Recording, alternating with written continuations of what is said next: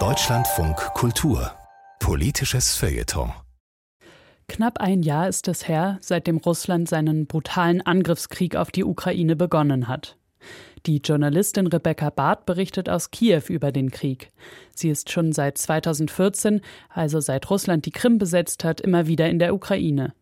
An den inzwischen annektierten Gebieten Donetsk und Luhansk könne man ablesen, was den Menschen in der Ukraine bei einer russischen Übernahme bevorstehe, sagt Barth. Ich muss gar nicht in Wladimir Putins Kopf schauen wollen, um zu wissen, was russische Herrschaft in der gesamten Ukraine bedeuten würde. Es reicht ein Blick in die sogenannten Volksrepubliken Donetsk und Luhansk in der Ostukraine. Die jahrelang besetzten und mittlerweile annektierten Gebiete sind eine Blaupause für die Zerstörung der ukrainischen Zivilgesellschaft. Und deren Zerstörung basiert in großen Teilen auf einem System der Folter. Nur ein Beispiel. Der Journalist Stanislav Asejew ist wohl das berühmteste Opfer dieser Strategie. Aufgrund seiner Arbeit wurde er zwei Jahre lang in einem Donetsker Foltergefängnis misshandelt.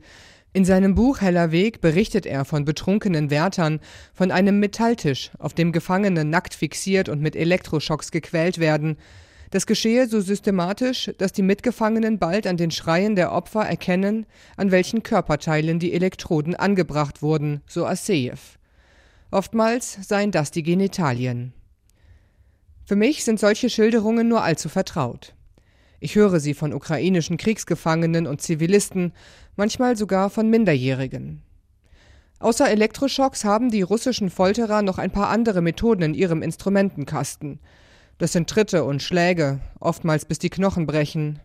Das sind Scheinexekutionen und Vergewaltigungen, auch von Männern. Immer wieder sterben Menschen an den Folgen der Misshandlungen. Andere wollen nicht mehr weiterleben und begehen Suizid.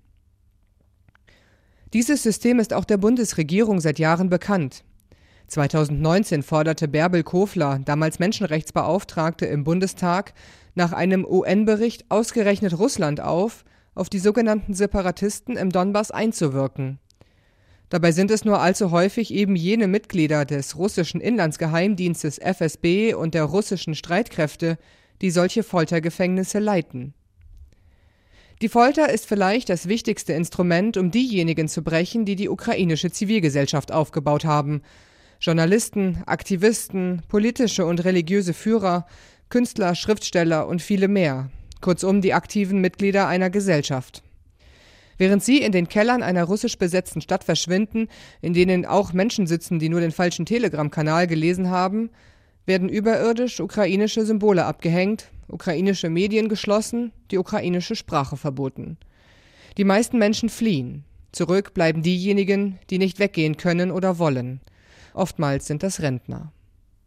Parallel beginnt dann die Russifizierung.